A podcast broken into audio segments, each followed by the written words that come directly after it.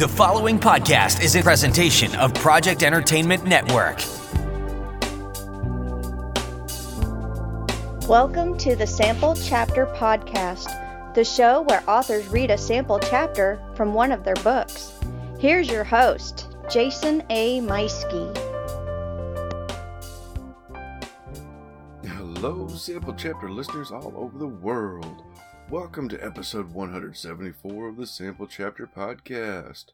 This week, through the magic of Zoom, we are traveling back across the pond over the Atlantic to London with speculative fiction author and editor Karen Hough.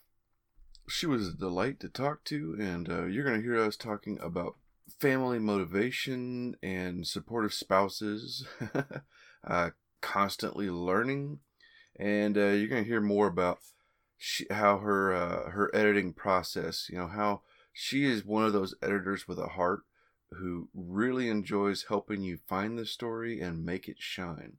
And uh, that was a lot of fun hearing that aspect from her and, and what she likes. It's going to be a lot of fun, and uh, you're going to really enjoy this conversation. And it's full of great stuff, all before we dive into her debut novel, Ground Control, which just came available the other day April 23rd, so it's available right now. So after you hear this, make sure you click that link in the show notes to get the uh, get a copy of it for yourself. It's great. Well, before we get over to our sponsors, I wanted to uh, start with just a little story, tell you about something going on, uh, something that happened to me. So many of you know, uh, my second book, a novel idea, came out New Year's Eve, and that's done all right. I'm I'm pretty happy with it and I, I dove right back into work on a series that I'm I'm writing. well, I finished book one uh, a year ago. I've been writing book two since then, and I'm probably 75 80% done with book two.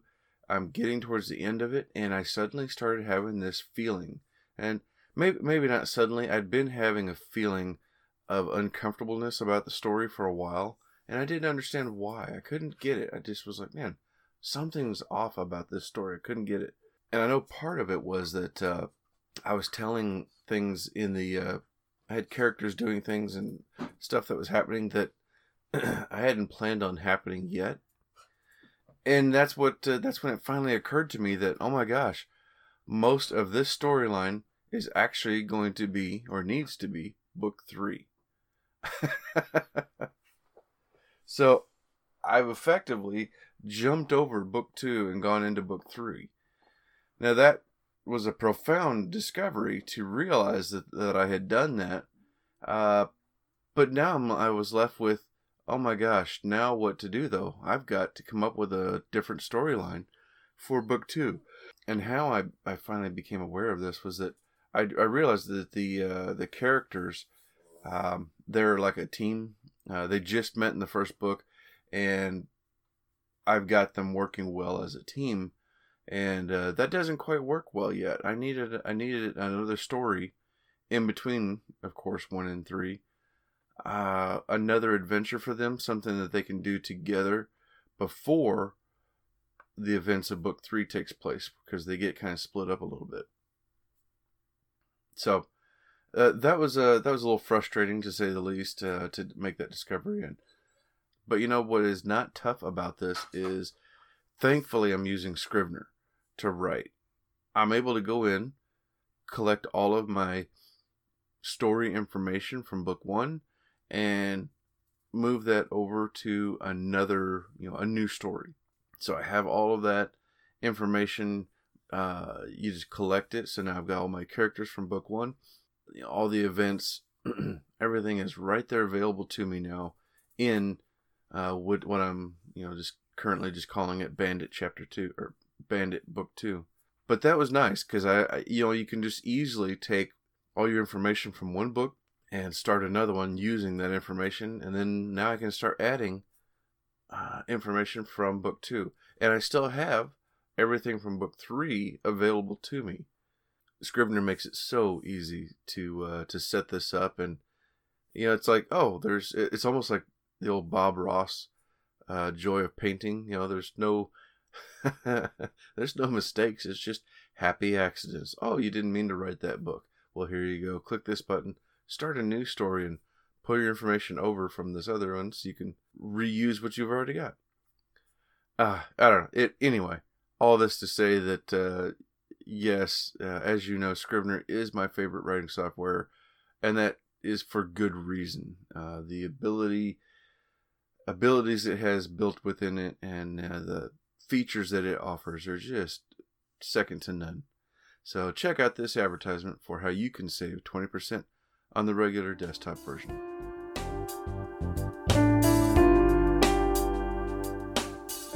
Jason here. Hey, I wanted to take a moment and tell you about my favorite writing tool, Scrivener. Now, I know you've heard about Scrivener because their writing software has been embraced by hundreds of thousands of other writers like you and I, from the novice to best selling novelists. The reason we all use it is because of Scrivener's core concept to bring all the writing tools you use together in a single application. And with tools like automatic backup, character maps, project goals, and let's not forget that amazing corkboard, you can see why I use Scrivener every day. As a bonus for Sample Chapter podcast listeners, use code CHAPTER for 20% off your desktop version. Scrivener writing software, built by writers for writers. All right. Yes, once again, thank you to Scrivener, our sponsor of, gosh, uh, has it been two years now? It's crazy to think uh, we've been partners with them for that long. Uh, moving on, though, I want to thank Audible for being a, uh, a partner of the show as well. They are offering a free audiobook and 30 day trial when you click the link below. It is audibletrial.com slash sample chapter. Uh, pretty sure that's the address, but I make it easy. You just click the link in the show notes, or you go to the Sample Chapter Podcast website and you can click a link there and uh, yeah, give it a try for yourself. It's uh, lots of great stuff. And uh, here's a little bit more information about that. Hello, friends. Jason here. And I wanted to take a moment to tell you about a great offer from Audible. Like you, I'm very busy. I have a full time job, a family, I'm a thriller author, and I do this weekly podcast. But I also love to read. That's where Audible is a lifesaver for me. Whether I'm mowing the yard, working out, driving back and forth to work, or doing some other menial task, I can still listen to an incredible book through Audible. And now you can get a free 30-day trial by going to audibletrial.com slash. By doing that, you'll not only have that 30-day trial, you'll also gain access to guided wellness programs, theatrical performances, A-list comedy, exclusive Audible originals, and even podcasts like the Sample Chapter Podcast. Last year is the first time I ever achieved my own personal reading goals, and it was because of some wonderful titles I listened to on Audible. Some of those titles were Ready Player 2 by Ernest Cline, narrated by Wil Wheaton, the Awaken Online series from Travis Bagwell, narrated by David Stifel, Patient Zero by Jonathan Maberry, narrated by the incredible Ray Porter. And I'd be remiss if I didn't mention previous guest Scott Meyer with his Magic 2.0 series, narrated by Luke Daniels. It's a lot of fun and definitely worth your time. Hey, full disclosure, by signing up at audibletrial.com slash sample chapter, the show does get a little monetization, which goes directly towards any production needs uh, with the show. So you're also helping us out here by signing up. So what are you waiting for? Head on over now to audibletrial.com slash sample chapter and start your free 30-day trial today. Moving on, we have our podcast friends starting with Pop Goes the Culture Network, home to about a dozen pop culture shows. Uh, and yes, uh, when I say pop culture, I mean they're all pop culture related. Whether you're looking for movie news, celebrity, interest stories, uh, they're going to talk about your latest uh, television shows, uh, or just you know chit chatting about whatever pop culture related. It's all available there and, in, on Pop Goes the Culture Network. So click that link in the show notes to find one of those amazing shows. And finally, I want to thank Project Entertainment Network, home to about 35 amazing shows of a wide variety from writing to book reviews to storytelling.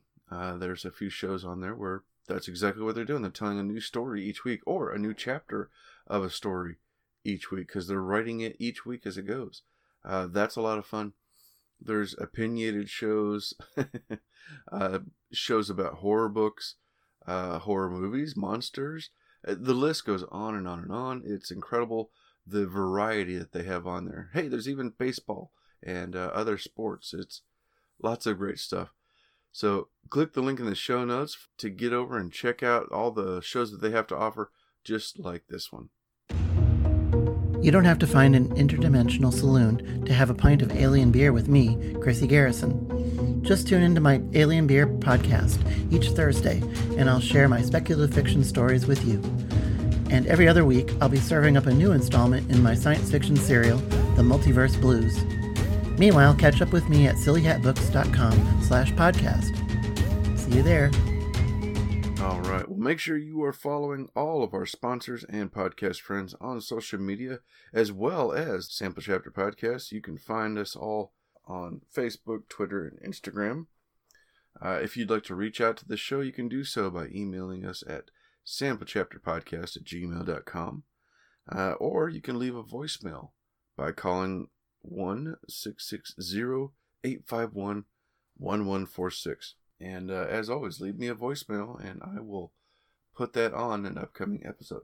And finally, I want to make sure, I want to ask you to make sure that you are subscribing or following to the show on whatever your favorite podcast platform is. The Sample Chapter Podcast is available on all podcast platforms. So, whichever one you're using right now, make sure you are following or subscribing to it. And if you would, leave, leave me a little uh, review and rating. Let us know what you think.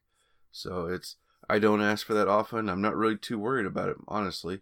Uh, but they say it's helpful for uh, people to find the show. But you know, and actually, I've in the past what I've asked for is for you to just share your favorite episode on social media. Grab an episode that you really enjoyed, share it with uh, your friends, and make sure you tag us in that post and uh, that would be awesome because I will find that post. If you tag us, then I'll see it as well, and I'll be happy to share that and and comment on it with you. Well, without further ado, let's get over to our interview with the amazing speculative fiction author, Karen Hough.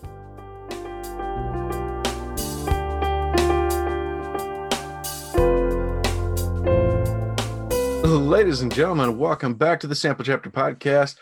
Oh wow! This week I'm so excited. Uh, I am getting to visit with another one of the amazing authors and managing editor, not to not to mention, uh, from Lights Out Ink. This week's guest is Karen Hough. Karen is a writer, editor, and as I said, managing editor at Lights Out Ink. Uh, she's also a blogger, does uh, human kinetics, and is a fitness instructor, which I'm sure is very challenging in these times. Uh, her first book, Ground Control, comes out. Well, as you're hearing this on the 27th, the book just came out a few days before on April 23rd. So after this episode is done, make sure you click that link in the show notes and go pick up a copy for yourself. Meanwhile, let's get on over to our conversation with today's guest, Karen Hough. Karen, welcome to the show. Thank you so much. First, let's uh, let's see how are you doing, and uh, you, you're staying healthy. I take it. I'm trying to stay healthy. Um, I'm staying inside as much as possible, but uh, things are opening up here, which is which is great. So, Oh, fantastic! Yeah, and you're in London, correct? yes, yeah. So we've been we've been in lockdown in and out for the last year, pretty severely. So it's just the shops just opened up um, Monday past, so we've been able to actually go out and go into a store that doesn't only sell food. So that's been really cool. Oh my! Not that I've done it, but I could if I wanted to. and has the uh, has the weather been cooperating to let you get out and and work It's- out and such? it's been sunny, but it's been uh, it's been chilly. So uh, in Celsius, it's been about five six. So not not warm by any means, but the sun has been lovely. So we That's good. we do what we can. It's it's it's not as rainy in London as people think it is. So it, y- that picture does come into my head, I guess, when I first think of it. Although it never seems to do that during a royal wedding. It's always No. gorgeous. I don't know how they do it. it's almost always gorgeous here. It is surprising. Don't tell anybody. I uh, see here in Missouri, I'm in the middle of America, and yesterday we had uh, well 70 degree Fahrenheit temperatures, so very warm, very comfortable. And I I mowed the yard because I knew the change was coming. And sure enough, this morning I wake up and it's much colder, and we had snow. Oh my gosh! And my dog has just been loving it, and uh, she's been wanting to go outside regularly so she can bounce around in the snow and and playing it. But I'm like, oh gosh, come on! I I want to keep my robe on and just cuddle up with a book or my coffee or or do some writing or something. It's uh it's been crazy. But that's that's Missouri here. The weather yeah. is constantly changing. I didn't know that it snowed that far south. That's uh because I'm I'm originally from uh, Canada and we have snow crazy times as well and a lot of it. But usually by now it's kind of like well into spring and oh yeah. yeah, yeah we've got uh, the flowers have been coming up. Uh, we actually just went uh, mushroom hunting uh, with hmm. my in-laws over the weekend uh, going around for uh, for morels Mor- or morel i guess is how, how they say it. Yeah we got a few got a few and fried them up and they were they were pretty good. Um, but yeah the the weather in missouri is just weird. We had few years back we had a, a blizzard on may 1st that uh, I think it dropped about 14 inches of snow oh, on oh, us. It it was gone by the fifth. It, it was just just no, no time at all. So we thought, oh my gosh, this is just going to put everything at a standstill. But no, it uh, you could drive on it very comfortably the next day, and and it was all completely gone a few days later. It was yeah, crazy. I don't I don't miss that at all. I don't miss. So now, uh, give us a little bit of your background because you you're a fitness instructor and a writer, um, editor, blogger. Writing is as much a part of your life, it sounds like, as the fitness. Yeah, um, I kind of I, I like to keep busy. Um, I I I don't believe in being defined as one thing or one thing only. So when people say, "Oh, what do you do?" and then I start listing it, then I, I hear myself talking. I'm like, okay, yeah, that is a lot. That is a lot to take in. Um, I I've always done fitness. My my degree was in human kinetics um, years ago, and so that's always been kind of my my passion and my. Um, it was my full time career for about seven years, and then I switched over to. I, I called it selling out because I, I I promised myself that I would never get a job that I couldn't wear running shoes to. So I worked in a gym for seven years, trained lots of people, got really tired of always being on call. So I um I sold out loudly and I got myself a job in the government. Um, and so from there, um, the first job I got for the Canadian government was not very interesting at all, and there wasn't a lot of work. So I started writing a blog. Um, and it just kind of started to be a way that I could keep in touch with my friends and family because I wasn't on Facebook. Um, this was like way back in like aught seven when social media was still kind of like in its infancy. Mm-hmm. So it was just a way that I could share what was going on and my my funny musings, um, as I like to see them. uh, so I wouldn't have to email my friends, family, and cut and paste. I could just be like, be like, "What's new?" and I could say, "Read my blog." Um, and I ended up moving across the country with my husband, and it was just again a way to stay in, in touch. And the more I wrote, the more I liked it. Um, I have I have many aunts, and two or three of them were like, "Oh, you should write a book," and it it uh it i'm not going to say it motivated me too much because of course they would say that they knew my family but it kind of kind of spoke the idea when i moved to england i couldn't get a job in my field so i ended up um, writing articles picking up fitness classes going back to um, fitness as a a main job i guess mm-hmm. and then i kind of spread that to more writing more and more writing, picking up contracts as an editor, and it just kind of evolved. And then um, NaNoWriMo got me one year, and that's where this started. So, wow. Yeah. Yeah. okay.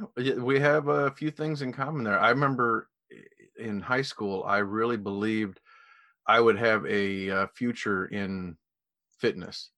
Uh, that's I was really interested in it, and uh, I thought, oh man, this would be great. And I'd already enlisted in the military, although I had no idea that there were jobs in that field. And it was mm-hmm. it was funny because I I went through basic training, I knew some people, and I got to my first base, which was in Alaska. And oh. my first week there, I decided, oh, I'm going to go to the gym and, and work out. and I run into a guy from my from boot camp, and he's in, you know, sweatpants and a nice polo, and he's handing out towels, and I'm like, "Hey, what, what are you what are you doing here?" And he goes, "Oh, this is this is my job. This is what I do." I was like, "Oh, what? You could do that in the military?" I had no idea, and it was just. I was such a child with immature things I did not know. The, the list of things I did not know when I was younger are Oh astounding. I find out things literally every day still that I'm just like, oh, like I yesterday, or maybe it was earlier today, I found out that there's a Vancouver also in Washington State. And I was like, has there always been one? Does Vancouver know? Um, but there's, there's always something weird that I just feel the whole the rest of the world knows, or they'll see something that they'll know how it's used. And I'm just like, oh, does everybody know this? But um, I actually tried to get into the military myself um, out of university. And they because I had a science degree and I was really fit and I'm like, you know what, I could I could do anything. I like travel. Like what what a fun job it would be. And um, they they liked my resume, they liked my enthusiasm and my fitness. But then when I stood up to shake their hand at the recruiting office, they looked at me and they looked at the size of boots I was wearing and they said, Can you take your boots off for me? We need to measure your height. And I looked at them and I was like, that can't be a thing. I'm I'm not very tall. I'm four foot ten. And Oh, they um they would not let me in because I was not tall enough to join the military. And that's the Canadian military anyway. Mhm. So when I went back, I tried again. I snuck in another year later and I was like, hey, and same thing again. And they said, well, you know, if you were just like half an inch taller, we could make it a go. But um it had something to do with the equipment or I don't know. But I was I was let down. So I had to go back to being a Oh. personal trainer. oh no, I think yeah. it would have been really interesting. the, the one thing you can't control. Yes, Yeah, exactly. Yeah. I mean, I've tried to get taller, but it's not uh, not working. it didn't work for me or my wife either. So my wife is five foot, just right at five foot. So she she was right at the threshold. She joined the military a couple years after I got out, Mhm. and she was right at that threshold and, and uh, got in. And uh, she went on, you know, had a great career. And I was like, hey, don't forget, you can also get a job in fitness. Yeah. there's there's lots of other jobs. So, uh, Honey, did you know about that? Yeah. yeah so um, I, she she was very well informed when she uh, signed up but, but i was always back and forth between fitness and writing and doing one or the other and she was always encouraging me and i uh, i took writing classes for a while uh, correspondence uh, back in like 2000 when internet was still in its infancy and yeah and now it's finally uh, working out to one of the one of the dreams i'd always had mm-hmm. Oh, me too. That's great. But that's great though you had your aunts encouraging you with writing uh, same as with my wife she always encouraged me she was the one who signed me up for the classes without even telling me uh, she was like oh yeah you're going to take these classes while i'm um, away training and stuff it's like oh, okay great but uh, it, it's out of trouble. important yeah so but it's important to have those people who are in your corner and that's great that Yes. they you had them Definitely. Yeah. My husband's quieter about it, but he'll he's he, he said he'll once in a while he'll just be like, you know, I'm really proud of you. I'm like, are you? And he's like, yeah. I'm like, oh, okay. He's like, I've supported you this whole time. I'm like, have you? And he and he does, but it's just it's he's not signing me up for classes or once in a while he'll tell people that I'm writing a book, and I'm always like, shh, don't tell anybody. Um, so I think it's mostly I think it's more my problem than his, um, by a lot. he, he's the no, he- quiet supporter exactly yeah. Yeah. and like he's he has read my book um but it took me a long time to like i it had to be almost finished before i was ready to show it to him. Um i found that the hardest thing was because if he doesn't like it then I, I i don't believe that it could be good. So that's kind of my ah. Yeah kind of an issue there which is silly because we have very different taste in books in in everything. So he's probably not my target audience um but his opinion matters so Yeah, yeah, exactly. Yeah, and you know, it's my, wife. uh, We were talking before about the experience I had with my wife when she read my book. Uh, she enjoyed it, but she also was like, "Oh my gosh, it's such a disaster." Uh, and so she's kind of afraid to read my my second book when it came out, and she still hasn't read it. And she's like, "I'm sorry, I just haven't read it." I was like, "You know, it's not really your type of book. I don't know if you'd really like it. It's okay if you don't want to." But she's like, "No, I, I do want it. It's it's it's you." And So she hasn't read it yet, but I I noticed her the other day. I have some T-shirts uh, for my books or for the show, and I know she was wearing my uh, a T-shirt for the sh- uh, my book, and I was like, oh, that's that's sweet. She's a fan, yeah. so she's yeah, she's still my my biggest fan. That's great. Which is good.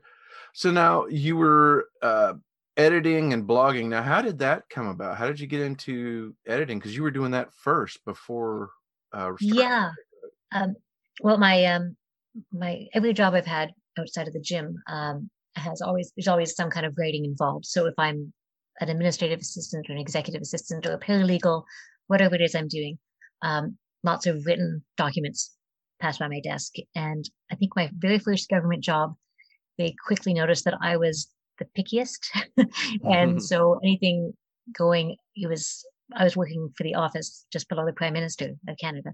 And so my job wasn't important, but the people I worked with were giving like very serious advice on policies and, and direction.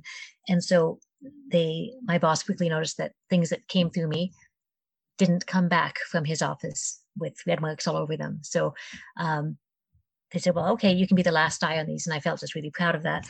Um, growing up, I still call my dad Captain Grammar. If I have a, like a really specific grammar question, I'll pick up the phone and call him in Canada and be like, hey, dad, like, would I use a comma for this? Would I use if I'm doing a a list after the colon, but it also involves quotations and an em dash?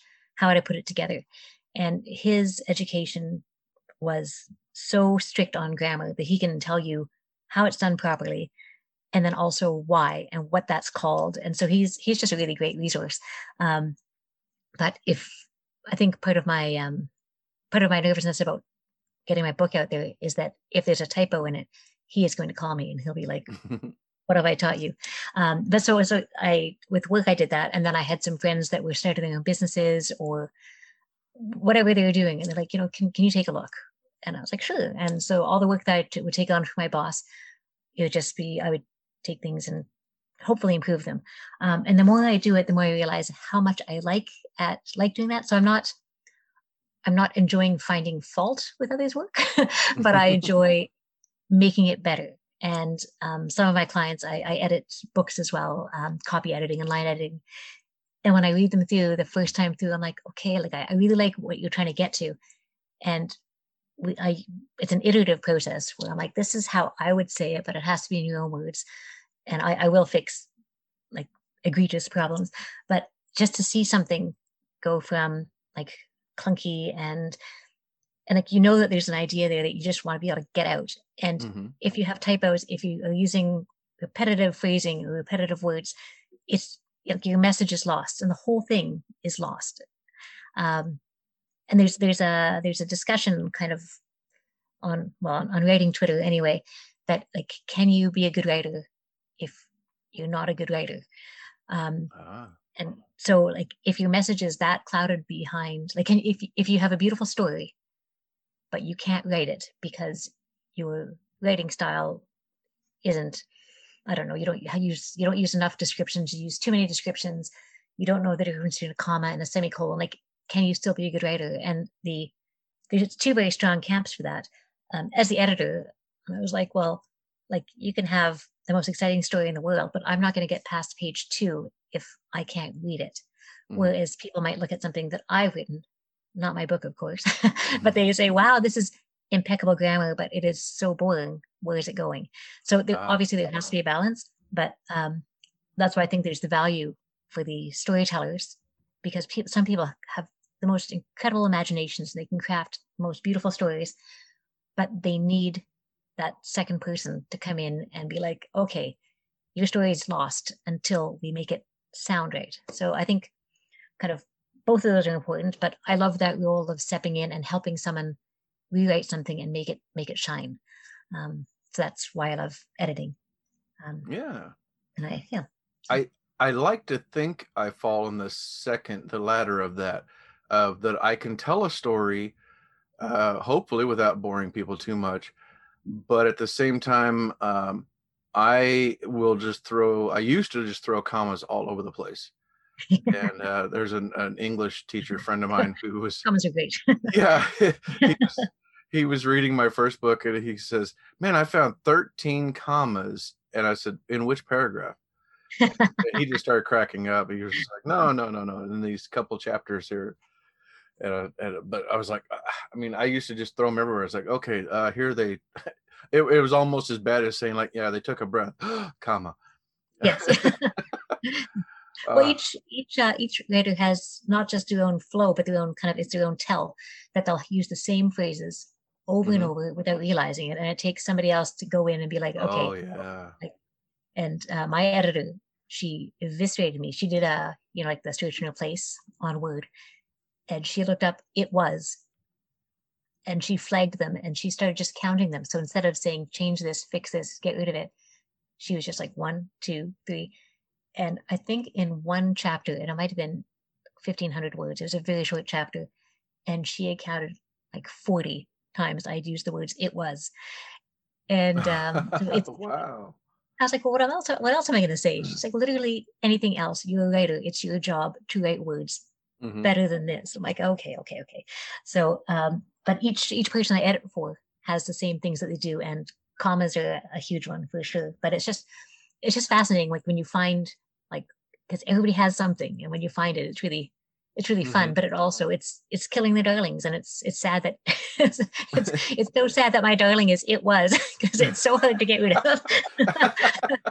but yeah, so that's, that's been the uh that's been one of the interesting things uh i the unexpected things about podcasting and since i do go back and edit the show i've discovered just like in writing oh, yes. i have i have catchphrases and i oh wow is apparently one of mine and I, I've got people who are they'll send me the Owen Wilson like, oh wow, and like, oh yeah, how many how many Owen Wilsons did you have in this episode? I'm like, yeah, I caught several for your information.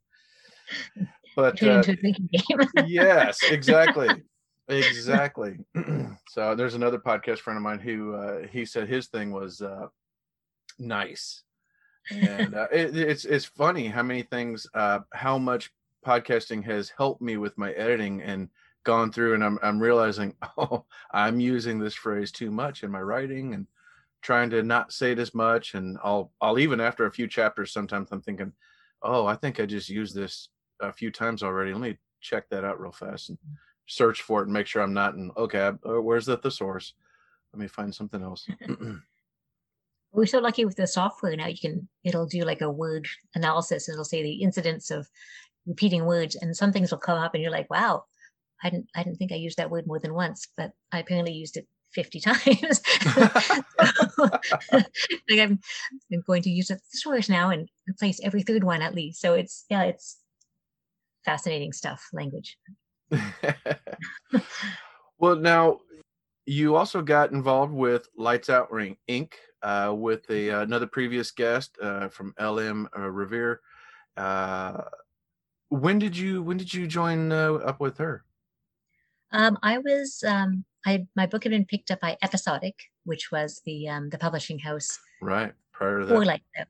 Mm-hmm. Um, and towards the, the very end of Episodic, I didn't know it was the end. Um, they reached out to me. They needed help with editing, and so I said yes. You know, I'd love to take on some extra work. Um, and and with completely unrelated. Within a few weeks of that, they um, they folded, and um, Lights Out kind of rose from the ashes of that. Um, and LM Revere reached out to me, and she said, "Listen, I really enjoyed working with you in Episodic. Um, we've got the backbones of this publishing house still as an independent publisher, and her vision of it was was fantastic. Um, she wanted to set up a collective." So it's by authors for authors. Um, so that we each bring our own strengths to the table. I've I've got the editing and the proofreading. Um, she's about marketing, um, and again, beautiful, beautiful story writer. Um, Cam West um, is another author that we work with, and she's just this graphics ninja. She creates the most beautiful images. She did the cover for my book, and it's just everything she does just is is gold. It's amazing. Um, and so Lene came out and said, listen, how about we, how about the three of us create this collective? Um, we can be picky with the books that we, we publish. We want to create books that matter, uh, books that tell stories that are unexpected, um, books that defy genres, which is I know that's kind of like a catchphrase right now to mm. uh, defy genres, but it's it's important because nobody wants to write something that's been written before. Um, and the vision of of Lights Out is um, women's fiction reimagined. So I, I read something again. It was just today about how every women's fiction book is a woman who gets divorced and then what happens after that and how she falls in love and and how her life starts again and we don't want that we want strong voices of um, not just women but of of allies as well um, that can create stories that have strong females in the lead roles um, and in books like fantasy and fiction uh, sorry fantasy and science fiction you don't get as many women protagonists you get women sidekicks you get mm. um, wives, you get the elf beside the warrior, but you don't get um, women led fiction. And so that's kind of what, what we're looking at um, with an idea of we're all heroines. Um, in that every story there's there's something in it, but we want to get underrepresented voices out. Um, but again, driving the female centered narrative forward. Um, so that's how that started, and that was January first, I believe. So it's it's still early days, but there's um, there's two books out, and there'll be another one uh, at the end of this week. That's uh, that's mine, and we've got a few more that are kind of queued up with other other strong female protagonists, and it's um it's really interesting. It's really exciting. Um, the business side of publishing is something brand new to me as well, but you know why not? why not try something? Yeah. So. Well, that's that's great, and I wondered if you were if you had been in the company prior, if they'd picked up your book, or if you began the book after starting there. Uh, so that's no, exciting. That, yeah, yeah, so they they already were aware of you and and your work prior to bringing you on, which that yeah. that's exciting. That's a it is. That's a compliment. Very encouraging. Yeah. So now, where did uh, Ground Control? Where how did this uh, come about and the idea behind it? Um, well, it was a it was a NaNoWriMo challenge. Um, I decided to write a book. And I thought if I'm going to write a book, I need to do it within a deadline because deadlines make the world go round. Um, and so I was I was going to do it properly. Like starting November first, I'm going to start this. So I had a few weeks kind of of prep time and thinking, and um, it's so ground control is the story of of Sarah, and she's um, she's a trailing spouse. So her whole life since university, she's she fell in love, got married, and she hasn't done anything with her own life. She's always just kind of tagged along behind her husband. Um, and as a trailing spouse myself, um, that's that's not my experience. That's not my life at all. Um, but that's kind of where my incentive came from. My first thought. Um, but I also wanted something that would make it hard to go back from. Um, when I started, I was living in London. I had recently left my home, my family. I brought my kids, my dog, and my husband, and really books with me um, to start a new life. But there's always a way to go back. And I wanted to create a world that you couldn't come back from. So the whole premise behind ground control is that she's leaving Earth. Her husband's got a job on the um, the shuttle that's going to the new colony in Mars, obviously uh, in the future, mm, mm-hmm. and um, and it's a one way trip. So they don't have the capability to blast off from Mars. The shuttle can't be reused. Um, and so this is something that you don't have nowadays is that it's it's a goodbye. It's a solid never coming back. Um, obviously generations ago, people had that all the time. They get on a boat, they go to Australia, they get on a boat, they go to the new world and they're never going to see their families again or even in a covered wagon. Like they'll never they'll never see their families again. But now with the world so small, everything is connected and like you're going to run into people over and over. So the the premise of the Mars one was that they they they can't come back, and so it's it is science fiction to a degree, but it's also a person letting go of of everything they've ever known, leaving everything behind, and just kind of saying, well, can I how do i do that and who am i if if all i am is this this wife following her husband again um which yeah it's a it's women's fiction crossed with science fiction. It's speculative fiction. Um, there are disasters in space. There's um, all the science actually checks out. Um, I did a lot of research mm-hmm. on it, but it's a um, yeah, it's it's the story of a somebody just trying to trying to come to terms with who she is now that everything that made her who she is is gone, except for her husband and her kids. So. Oh wow. Yeah. Now this seems like the kind of story that uh, would would kind of skirt that line of uh, how much of the story is happening to her and how much is your protagonist taking charge and doing things and making decisions for herself? How, how do you uh, skirt that line or how do you make sure to have it so that your protagonist is doing something and and she's not just kind of dealing with whatever comes her way? Um, well yeah she she definitely does mope. There is some moping that happens. Um, mm-hmm. i tried to make it kind of as realistic as possible. Um, in the community that I'm in right now, it's a lot of expats, and it's all the women that I, I spoke spoke to. Um, it's it's mostly women. There's there's male spouses as well, but it's these just brilliant women that have been doctors and lawyers and chiropractors, and have left everything behind, and they've come like to to London anyway, um, following their spouse. And I'm just like, but but you're a doctor, and they're like, yeah, and you know i'll be a doctor again but right now we're doing this. And so it's just kind of the inspiration was like these are people who have not ever taken the back seat. They've not had things just happen to them. Mm. and they've chosen to to tag along. Um so it's that's kind of part of it. Um in it she has to kind of choose what she's going to do. She has to choose like it's start of a new life completely. So she's on a shuttle with um 2,000 other people. It's a big shuttle. Mm-hmm. Um, and she has to figure out like first impressions. These are the people that she's going to be hanging out with literally for the rest of her life.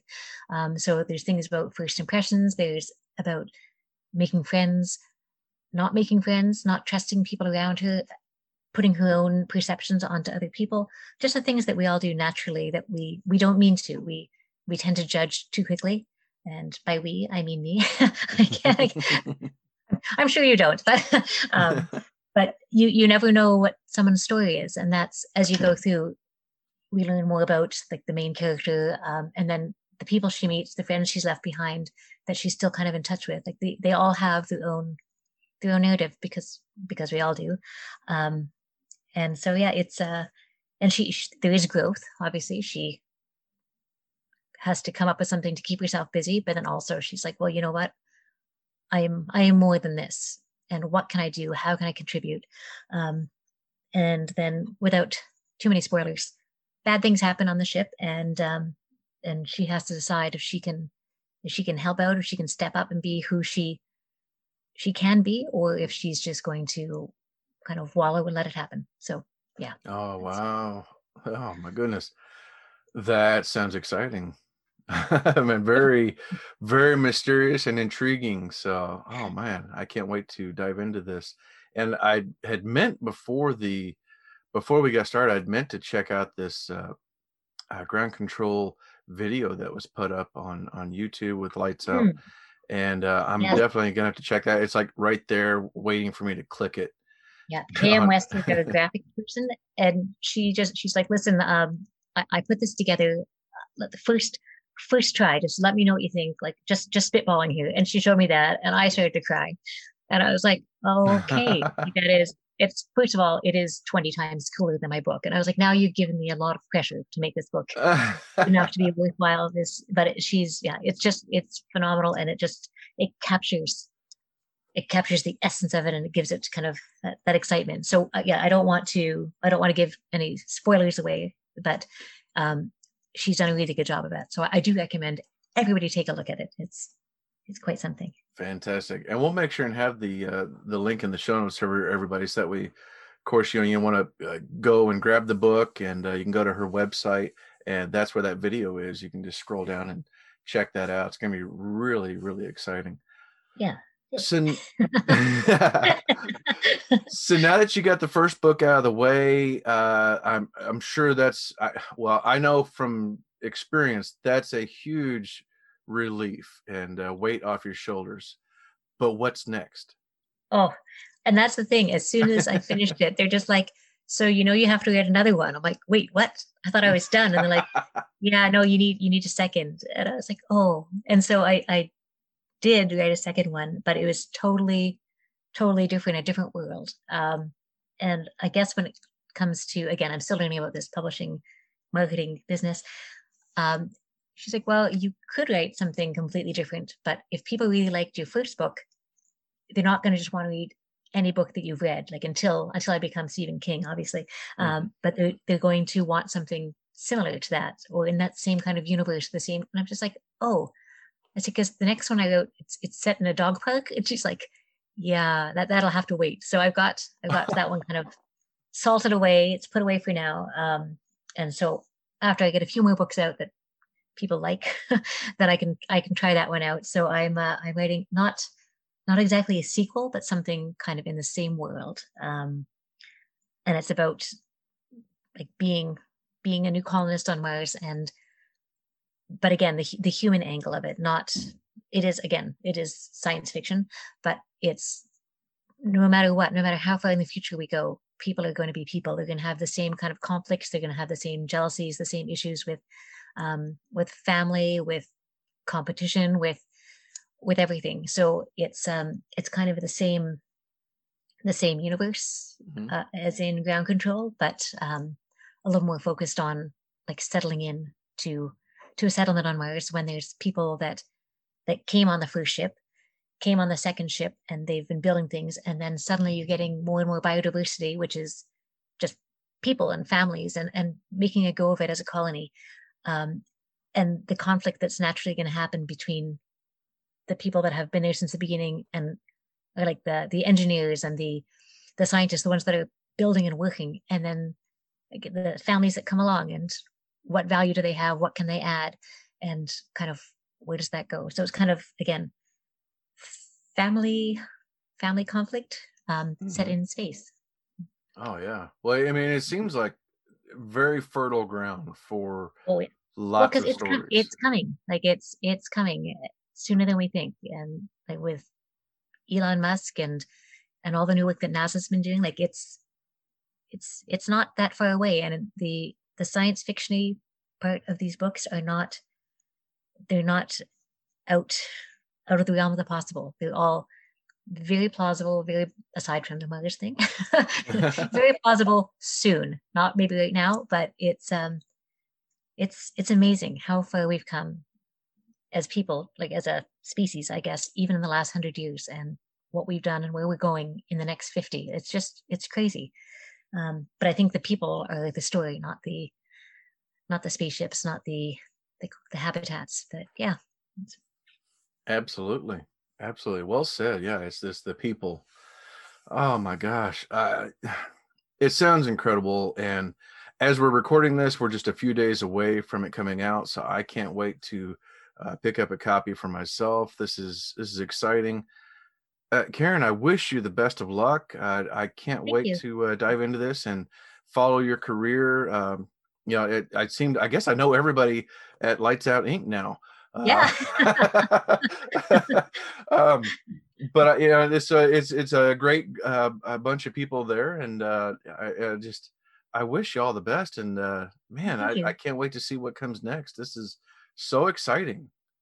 Thank you. And it is, it is. Yeah. Well, uh, now where can people find and follow you? Okay. Uh, well, I'm on Twitter at Kapow Fit. There's a story behind that, but we won't get into it. um, I'm on Instagram at Karen Hough Writes, and my website is karenhoughwrites.com, and that's also my author page on Facebook.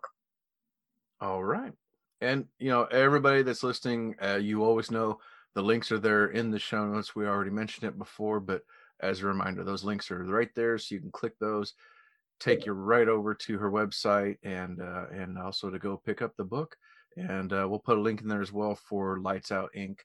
And you can go check out all the books available with uh, with that company. Excellent, Aaron, yeah. thank you so much for uh, coming on the show and Oh my gosh, I just I I'm just so excited for you and this this first book, and uh, I, I I think you've got a bright future, and uh, I can't wait to see what's coming next from you. Well, thank you so much. It's been great to talk to you. Great to talk to you as well. Well, ladies and gentlemen, time for me to step aside with my coffee and yeah, just the coffee today. It's cold and I don't I don't want a cigar. I'm gonna just relax and keep warm while we all listen to today's guest, Karen Hough, reading a sample chapter from Ground Control. Thank you. Okay, well, um, just to lead you into this, so this is before they leave for space. Um, they've gone through a few months of preparations for the nine month voyage. They haven't left yet. Um, and what's happened is she's just finished up a big presentation at work. She's gone out after work to kind of celebrate, and she's still not fully on board the the move yet. So, chapter nine. Sarah turned the key quietly in the lock and eased the door open. It was 11:30, later than she had planned on staying out, and when she texted the sitter an hour ago with an apology, she was just dismayed to read her response. Grant had just gotten home. No problem at all. Ah, she'd been counting on him being out. Oh well. His car was in the driveway. She had pulled in behind him. She'd have to move it in the morning, earlier than she'd like to be up, but it would be easier than facing him tonight. She straightened up, walked in her own front door the way she imagined she would have done if she had not just spent the last two hours wrapped around another man. She dropped her gym bag and purse on the mat, then hung her coat on the empty hook. Sliding off her shoes, she said out loud, Well, that feels good, hoping that Grant would hear. The main floor was mostly dark.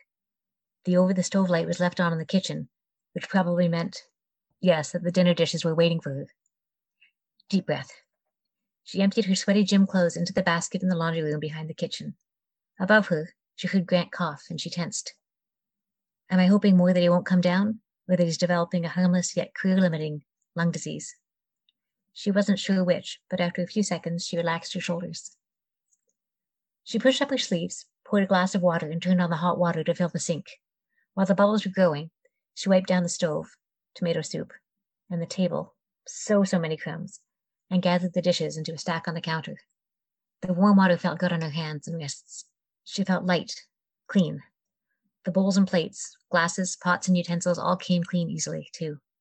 Once they were rinsed and stacked in the dish rack to air dry, she pulled the plug, sighed, and dropped her head down, stretching out the back of her neck again. She'd have to make an appointment with her chiropractor. Hands on her waist, a kiss on her cheek. She forced herself to stay still.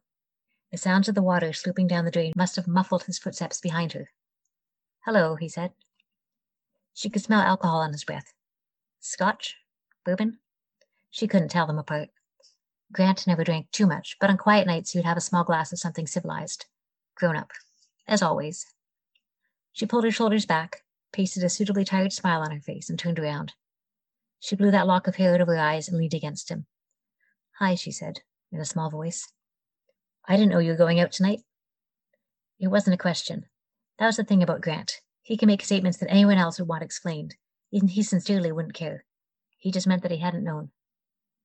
Her head was turned to one side against his chest, her still damp hands on the counter behind her. It was a last minute thing, she mumbled, surprised at how sleepy she suddenly actually felt. Big presentation to corporate today. I was terrible, but Linda said that we should celebrate anyway. I thought I'd beat you home. His finger went under her chin, lifted it so that she was looking up at those blue eyes, the angle of her neck uncomfortable with the height difference. Drinks? One before, one with dinner, she recited. Then I switched to water, Dr. Breathalyzer. The strict control that he kept over himself meant that he was the designated driver almost all the time. She knew how he felt about her drinking anything and getting behind the wheel, even four hours later. I'm okay, she murmured. I promise. I'm just tired. She stifled a yawn. We sat there and talked for longer than I intended. I'm sorry. I'll move my car in the morning. She put her hands against his stomach, and he backed away from her touch. Wet hands, he grinned. She smiled back and then turned away, waggling her neck, then slowly climbed the stairs to the bedroom. God, she was tired. It was all she could do to get into her pajamas and brush her teeth. She decided that her face had gone clean enough after her second shower. She peeked her head into Maggie's room, ribbons fluttering at the open door as it stirred up the air inside, then into Jack's, whose floor was booby trapped with a swath of razor sharp Lego. His glasses were sitting lens down on his bedside table. She sighed as she turned them over. She'd clean it up with him tomorrow. He was a good little guy. Those two. They made everything worthwhile. Grant was in their bathroom when she climbed into bed. He had hardly turned his bedside lamp on, so she pulled the covers up under her chin, tucked herself into a ball facing away from the light, and closed her eyes. She meant to fall asleep right away, to fall back into her real life the way she had done each other time, forgiving herself, erasing what she had done. She waited for Grant's power, his sense of order and right, his confidence in his own abilities and in her, to draw her back into him like magic. The bathroom light went out, and she felt Grant climb into his side of the bed. He smelled of toothpaste and some drugstore brand men's face wash. She heard him wrestle to get comfortable, and then heard the click of the lamp as he turned it off. He rolled gently and put a hand on her shoulder. She waited in the dark. Was he hesitating? I love you, Sarah. Mm, she responded, but her eyes were suddenly open in the blackness, not yet accustomed to the dim. He had the same routine every night, him coming to bed after her, his light left on while she slept. She did love him. He was her rock, her star. She had hitched her wagon to him and had seen so much of this beautiful world with this incredible, brilliant man. And their kids, they were magical. All their travels and the sacrifices they had both, no, all made, all culminating in this impossibly incredible next step. After tomorrow, she would never, literally never, see Ethan again. Her wide open eyes filled with tears. All right, there you go. That was Karen Hough reading a sample chapter from her debut novel, Ground Control. That was pretty riveting. Uh, you can tell the main character there has been up to no good. Find out more by clicking that link in the show notes. If you want to get over to Karen Hough's website, Facebook page, her social media, of course, there's also the Amazon link for her book. Don't forget to also click the link in the show notes for our sponsors and podcast friends alike. And hit that subscribe button so you don't miss out next week when I'm back with Jeff Arch. Yes, Jeff Arch, the screenwriter creator of the blockbuster movie Sleepless in Seattle. That is next week. We'll see you then. This has been a presentation of the Project Entertainment Network.